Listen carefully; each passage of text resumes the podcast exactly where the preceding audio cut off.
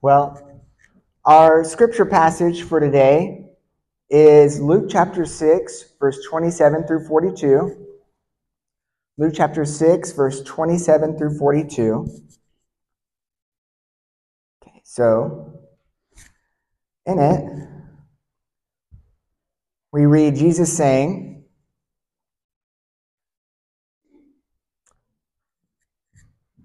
But to you who are listening, I say, love your enemies.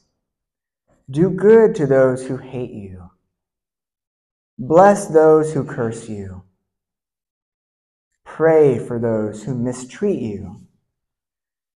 If someone slaps you on the cheek, turn to them the other also. If someone takes your coat, do not withhold your shirt from them. Give to everyone who asks you, and if anyone takes what belongs to you, do not demand it back.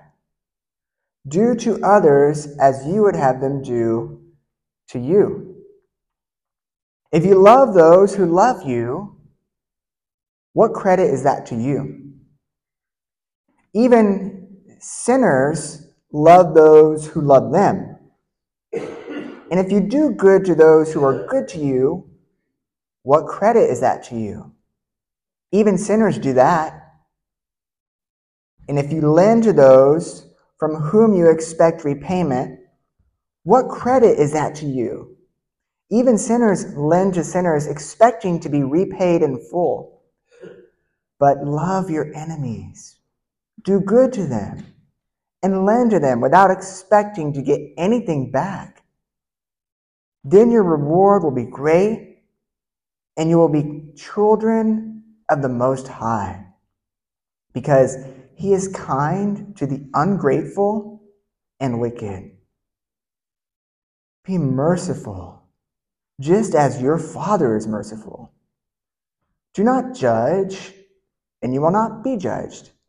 Do not condemn, and you will not be condemned. Forgive, and you will be forgiven. Give, and it will be given to you. A good measure, pressed down, shaken together, and running over, will be poured into your lap. For with the measure you use, it will be measured to you. He also told them this parable Can the blind lead the blind? Will they not both fall into a pit?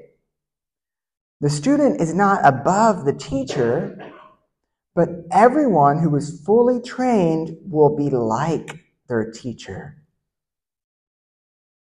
Why do you look at the speck of sawdust in your brother's eye and pay no attention to the plank in your own eye? How can you say to your brother, Brother, let me take the speck out of your eye, when you yourself fail to see the plank in your own eye? You hypocrite. First, take the plank out of your eye, and then you will see clearly to remove the speck from your brother's eye. Let's pray.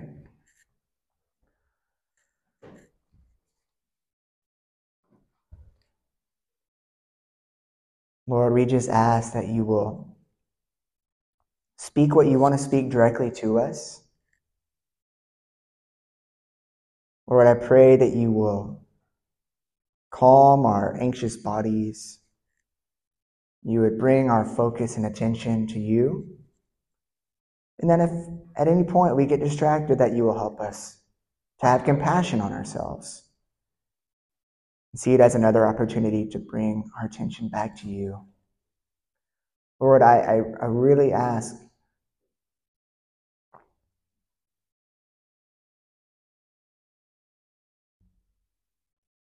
I really ask, Lord, that you will humble us as we listen to this message, that we wouldn't have the attitude of, um, yeah, my friend needs to hear that.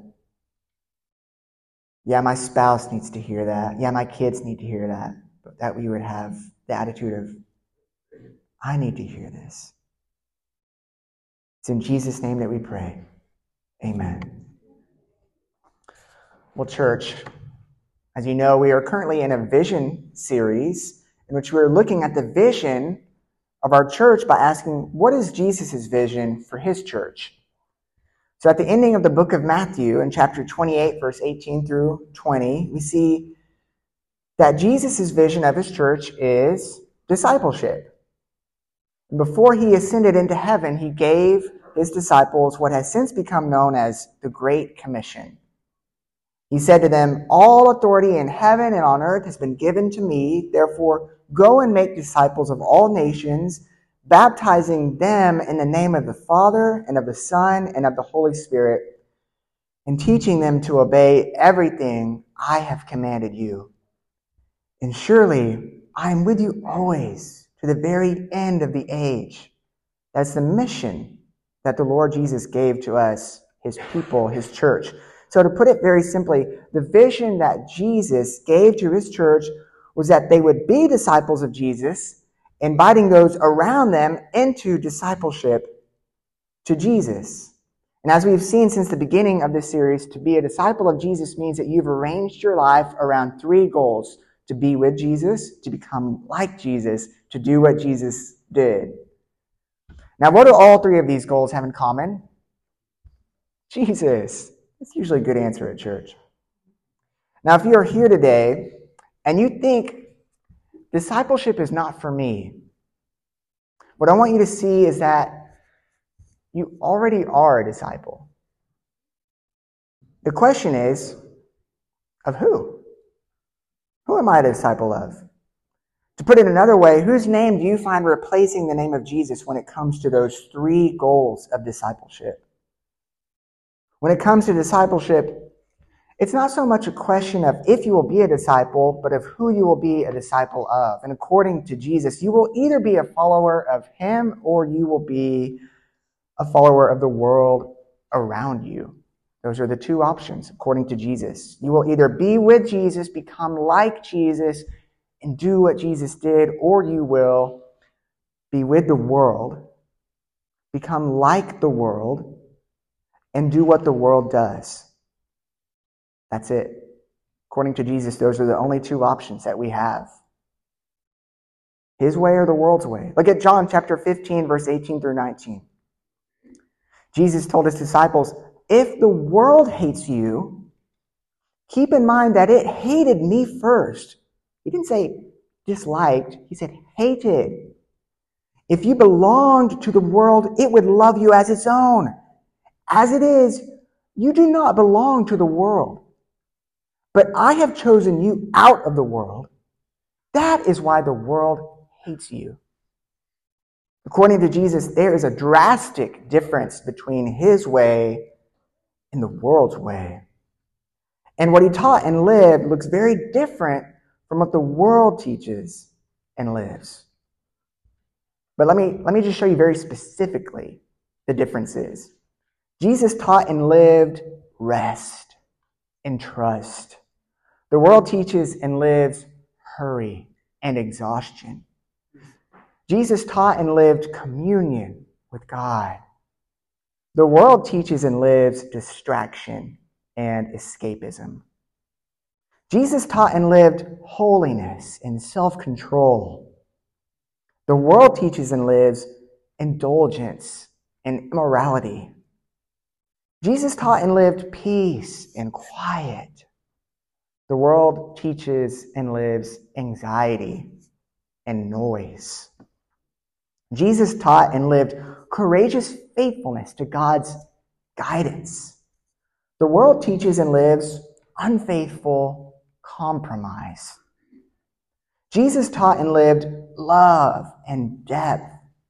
The world teaches and lives radical individualism and superficiality.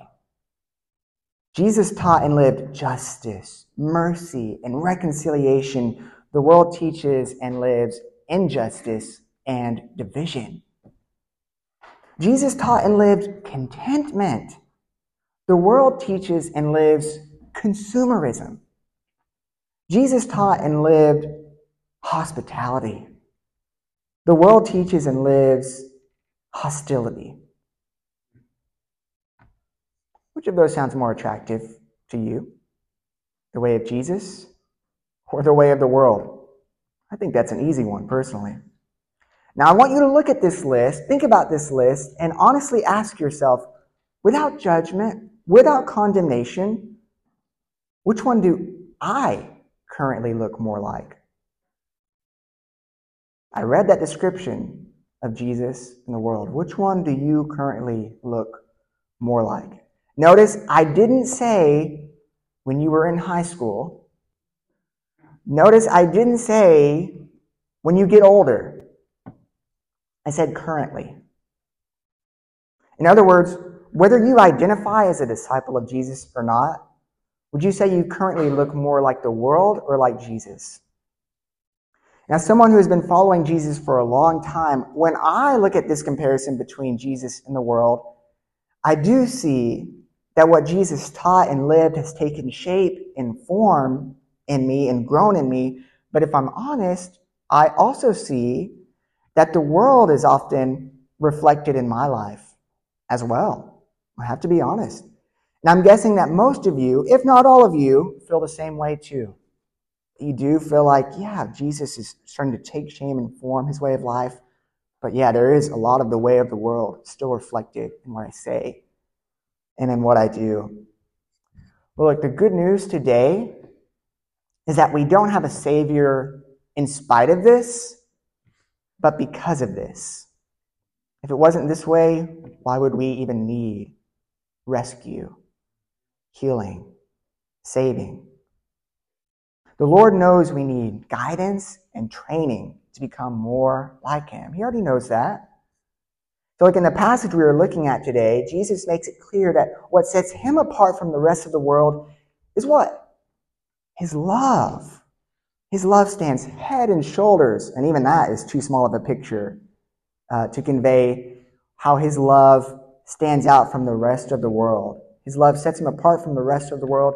And for those listening to Jesus in this passage, he also makes it clear that his love is not something he is merely calling us to watch, but something he is calling us to join in on as his disciples. So, what does it look like to become more like Jesus and less like the rest of the world? Like, what does that actually look like? Jesus actually shows us what that looks like in our passage today. But keep in mind that the way you read it will greatly influence how you feel about it. So, look, if you read what Jesus said in this passage, as we often read the Bible, merely as a set of rules and instructions, then yeah, you will, of course, be intimidated by it. Like, whoa, like, what? Can't do that. But if you read what Jesus says as a way of life that Jesus can and does lead us into, then you will be challenged and inspired by it. That's the goal of Jesus here. The goal of Jesus here is to challenge our view of what it really looks like to represent Him to the rest of the world and to guide us into this new and better way of life than the world could ever dream of giving us. Now, it's easy to read Jesus' words in this passage and think that he is calling us to show no regard or care for our own lives.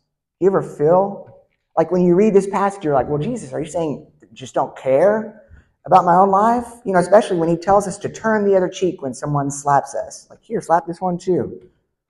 Or to withhold our shirt if somebody takes our jacket.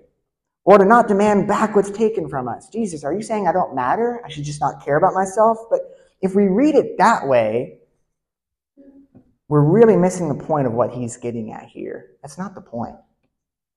The point Jesus is making is not that we shouldn't care about ourselves, but that we should seek the good and the welfare of others, even when it does not appear to benefit us in the moment.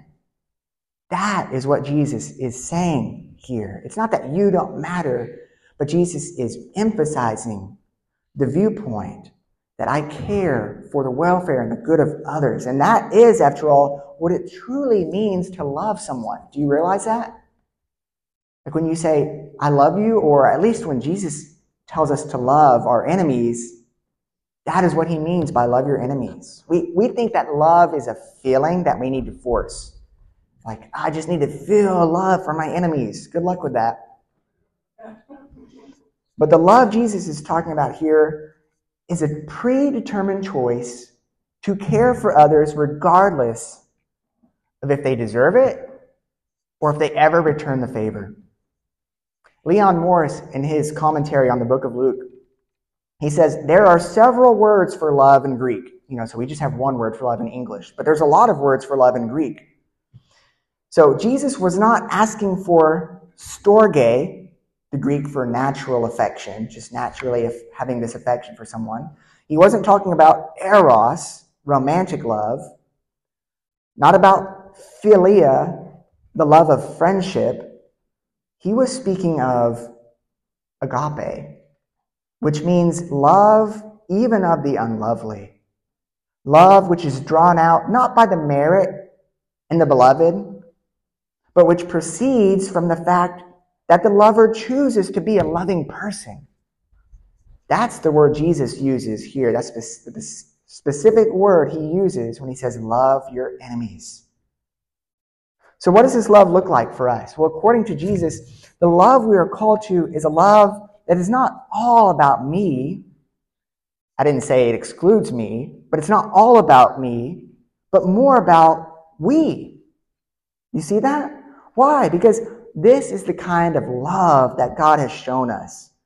In fact, Jesus points out that God is kind not just to the grateful and the deserving people, but also to, in his words, the ungrateful and the wicked. That's who God is kind to. So, who does that include? You. You.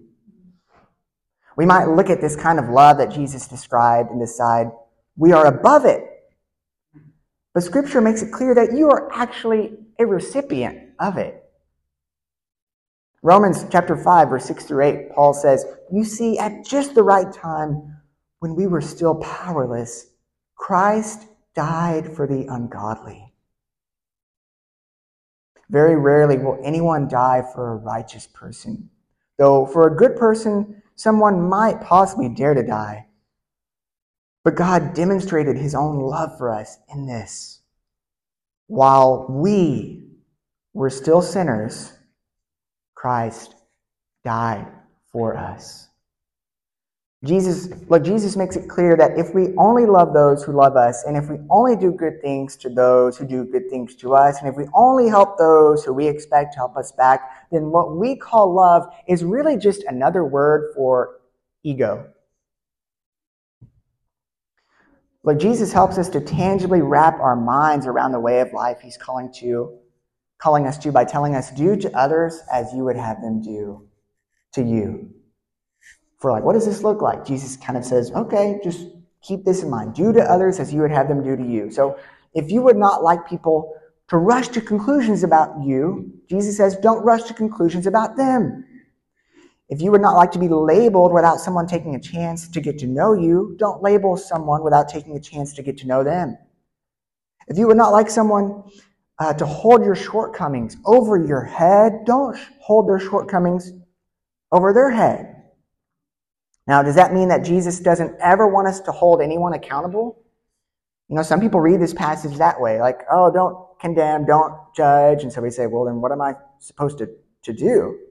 Well, that's not at all. That's not what Jesus is saying here. Look, Jesus is not calling us to anarchy. That's not what Jesus is calling us to. Look, there are times when judgments need to carefully be determined and verdicts thoughtfully given. What Jesus is calling us to here is a spirit of loving kindness and justice rather than a spirit of prideful vindictiveness. That's what Jesus is talking about here. I'll give you an example. When I was in the eighth grade, some of you are like, yesterday? No. A long time ago. When I was in eighth grade, I remember that I had a teacher that I dreaded seeing every day because she did not maintain her classroom with a spirit of love and justice, but with a spirit of malice towards the students. That was not fun.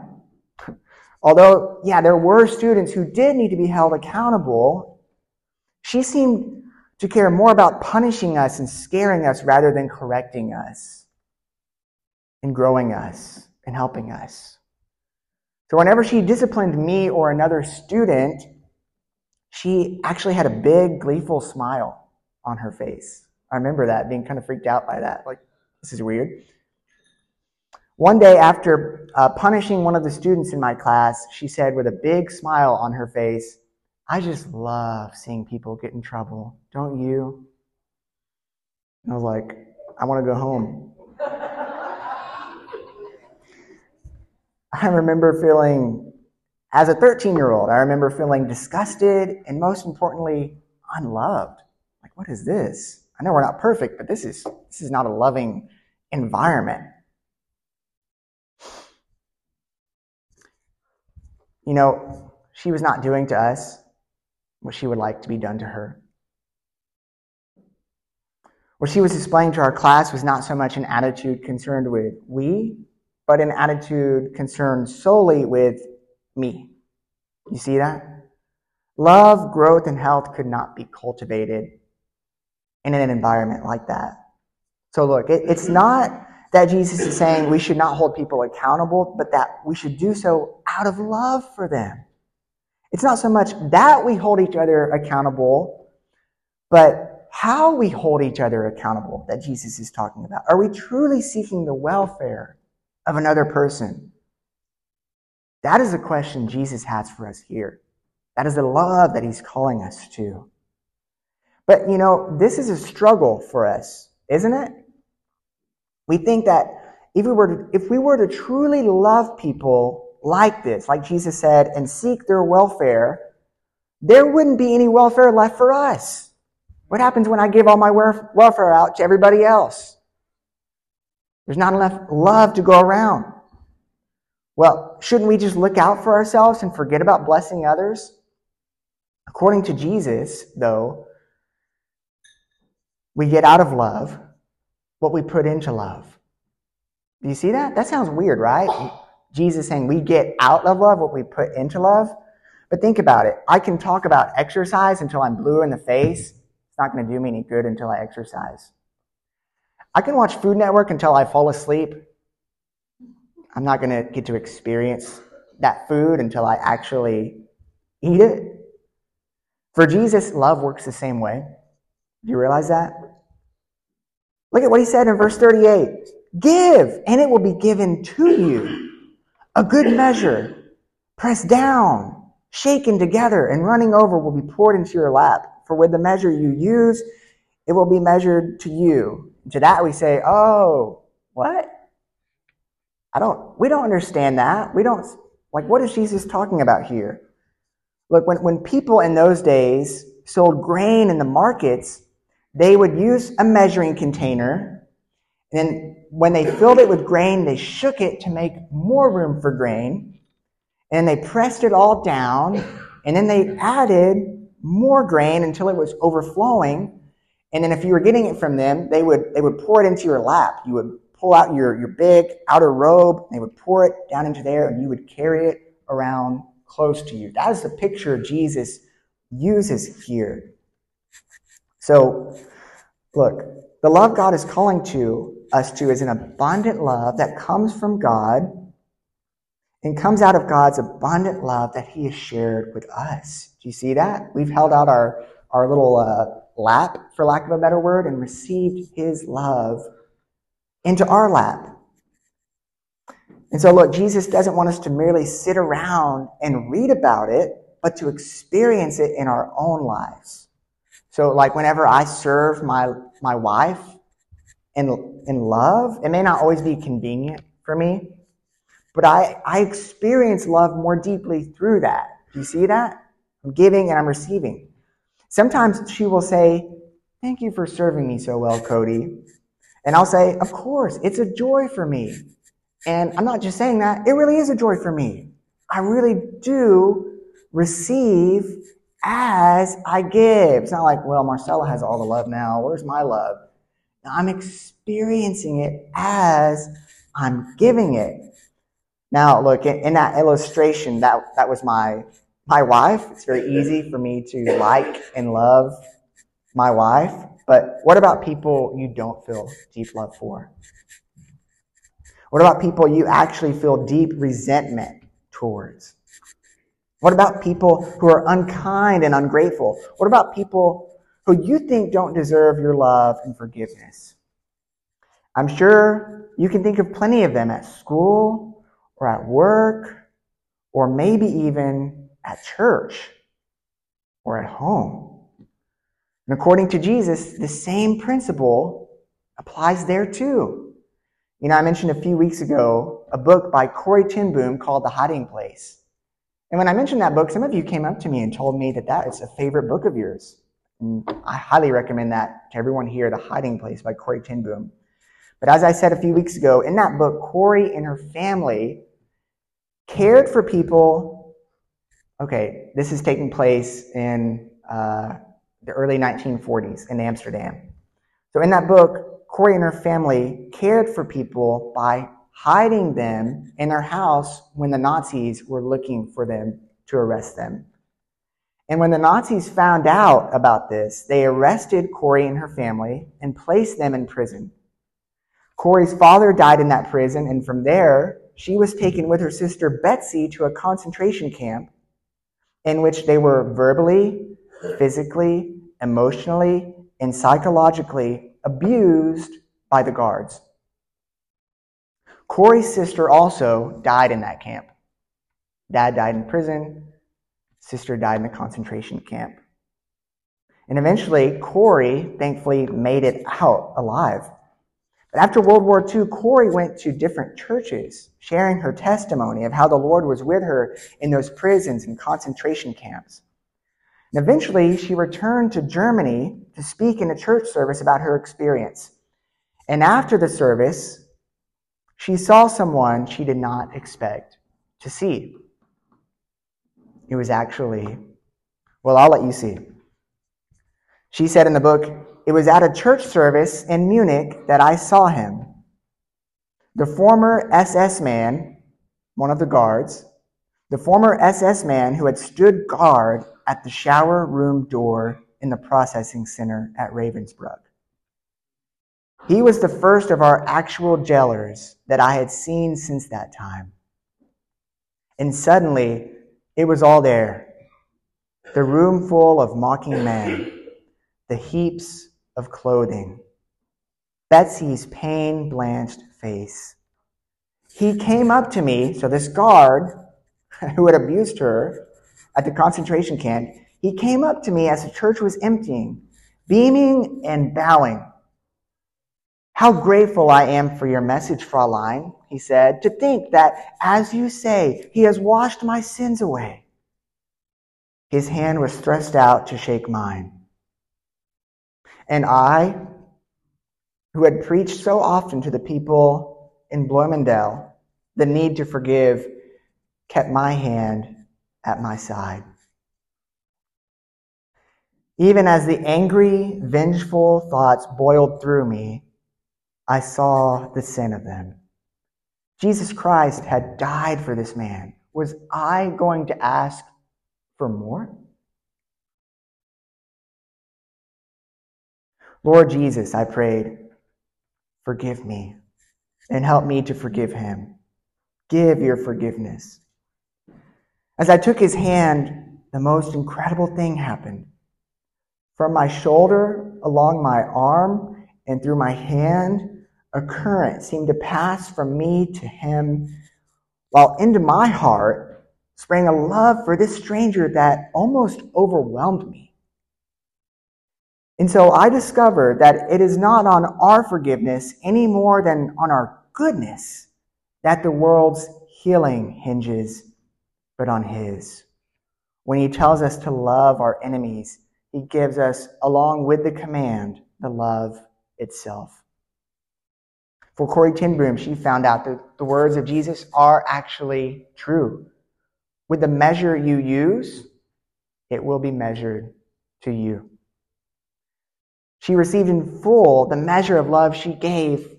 And here's the thing so will you. So will you. I know that's so hard to believe so many times, but so will you. That doesn't mean people will always love you back. Don't hear me wrong. That's clearly seen in the life of Jesus. But you will experience and reflect the love of God. But, okay, how do we arrive at this kind of love that Jesus is talking about? What do we need? Well, we need exactly what Corrie needed. We need a guide. Now, look, the religious leaders of that time claimed to be the guides that people needed. But they were actually leading the people further away from God and causing them to look more and more like the rest of the world. They were obsessing over the tiny details that others were getting wrong and neglecting to address the large absence of love in themselves. They were, as Jesus said, looking at the speck of sawdust in their brother's eye and paying no attention to the plank in their own eye. Look at what Jesus says in the Gospel of Matthew, chapter 23, 23, verse 23 through 24. Jesus said to them, Woe to you, teachers of the law and Pharisees, you hypocrites! In the Greek, that word means actor. You give a tenth of your spices, mint, dill, and cumin, but you have neglected the more important matters of the law justice, mercy, and faithfulness. You should have practiced the latter without neglecting the former. You blind guides. Sound familiar? You strain out a gnat but swallow a camel. Look, in the end, the Pharisees refused to address the lack of love within themselves, and so Jesus referred to them as blind guides. And he asked, Can the blind lead the blind? Won't they both fall into a pit? According to Jesus, the religious leaders of his day taught what? The way of the world. Their attitude was not loving, but self centered and self destructive. They were claiming to guide people towards God, but leading people into pits along with the rest of the world. And a student is not above the teacher, Jesus said. And as long as the teachers were not able to see, those following them couldn't expect to see either. But into the story comes Jesus. Into the story comes Jesus. And what do we have in Jesus? A guide who can see and give us sight. Why? Because in Jesus, we have God's presence leading us, guiding us, and teaching us right from wrong. In Jesus, we have God's presence caring for our every need, refreshing us when we are weary, and lavishing us with his self giving love. In John 10, verse 11, Jesus stunningly identified himself as the good shepherd. In Psalm 23, we see that God himself is the good shepherd. And we see what it looks like to be guided under his care. Let me just read to you Psalm 23 so you can see what it looks like, what life looks like following Jesus, being guided under his care. Psalm 23 The Lord is my shepherd, I lack nothing. He makes me lie down in green pastures. He leads me beside quiet waters. He refreshes my soul. He guides me along the right paths for his name's sake. Even though I walk through the darkest valley, I will fear no evil, for you are with me. Your rod and your staff, they comfort me. You prepare a table before me in the presence of my enemies. You anoint my head with oil. My cup overflows. Surely your goodness and love will follow me all the days of my life, and I will dwell in the house of the Lord forever. That is life with Jesus as your guide. What about when you follow the world? What about when you remove the Good Shepherd as your guide, as the world does? You have that option. I just want to read you Psalm 23 without the Good Shepherd so that you can see life being guided that way. I lack my soul. I walk through the darkest valley. I will fear. Me me in the presence of my enemies. My head, my cup, all the days of my life.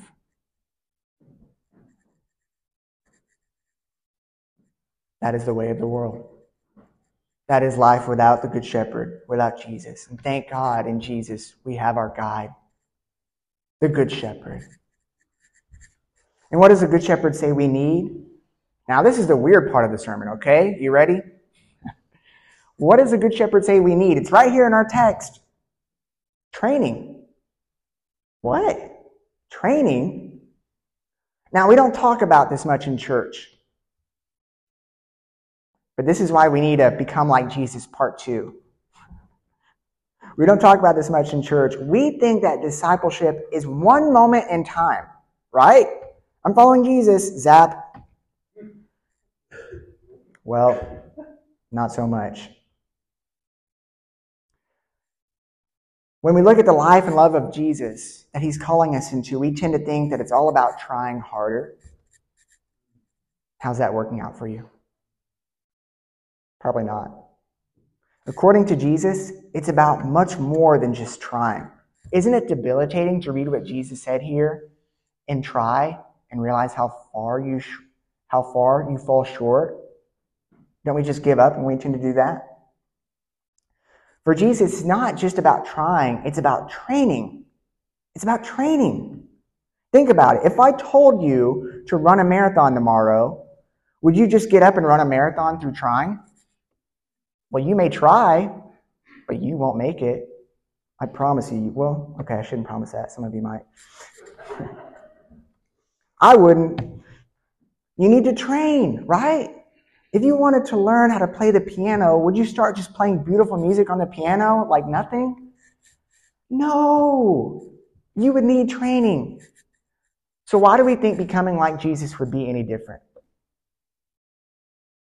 We often ask, what would Jesus do? And that's a great question. I love that question.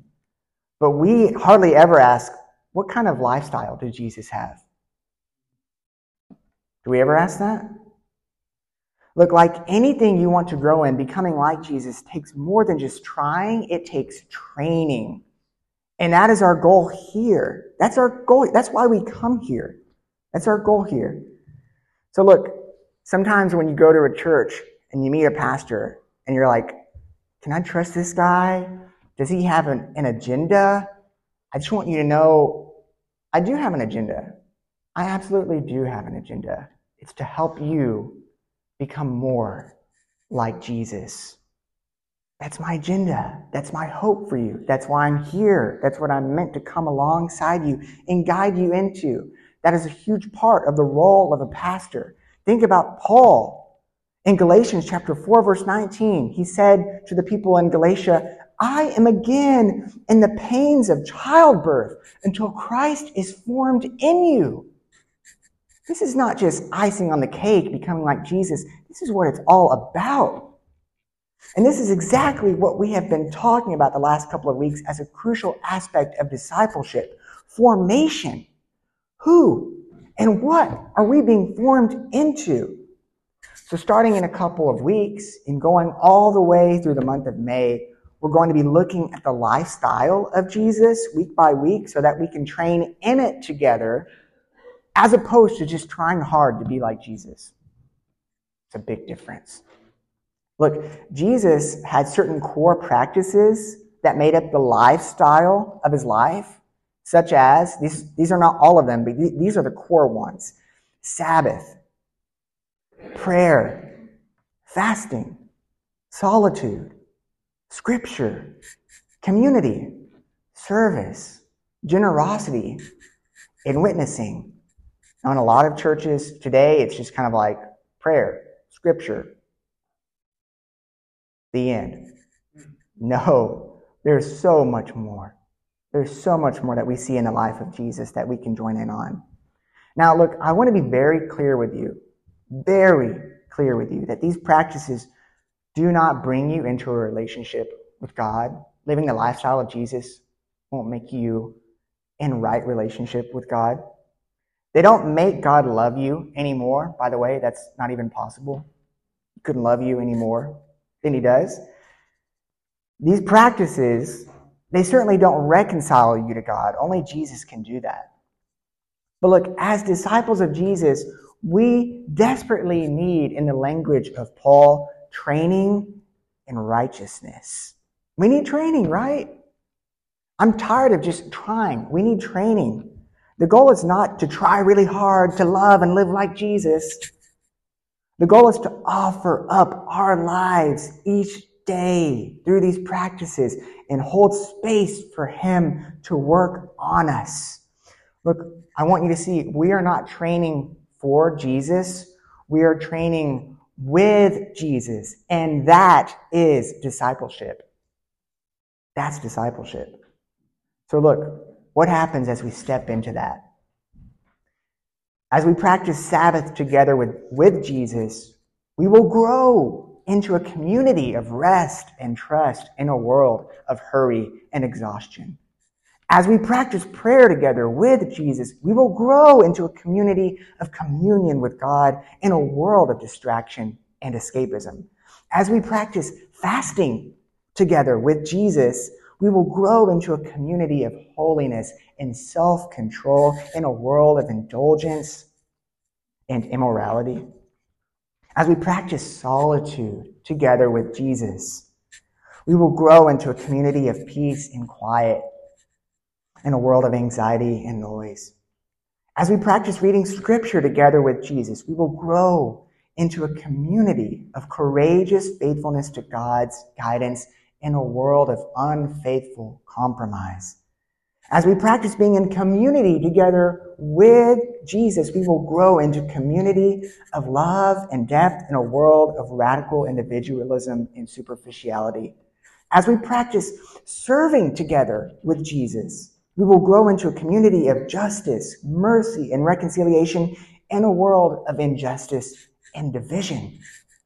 As we practice generosity together with Jesus, we will grow into a community of contentment in a world of consumerism. And as we practice witnessing together with Jesus, we will grow into a community of hospitality in a world of hostility. This is the way that Jesus wants to train us in so that we can become like Jesus.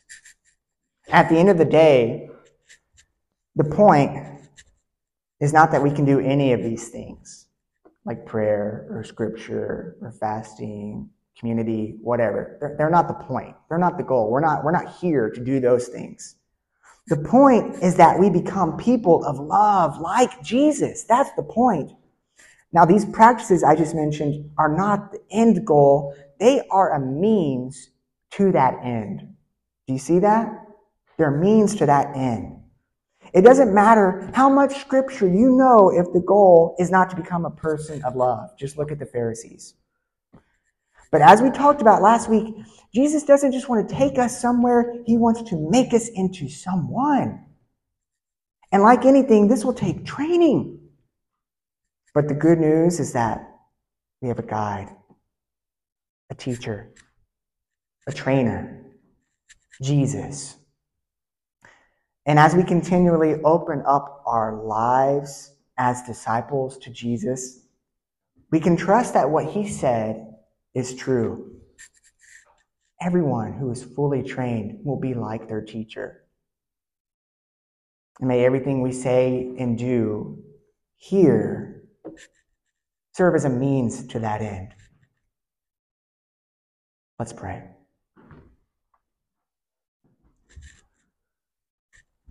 Oh Lord, you are so kind to us. You are so specific in your words to us and in your life given to us in what love looks like. Lord, thank you that we get to be recipients of it every day. Lord, this is a love that cannot be found in the world. It can only be found in you. And Lord, the world desperately needs your disciples to extend it. Lord, we as disciples desperately need to receive it. Lord, help us to soak up and receive your love today. Lord, even when we, for lack of a better phrase, slapped you, Lord, you turned the other cheek.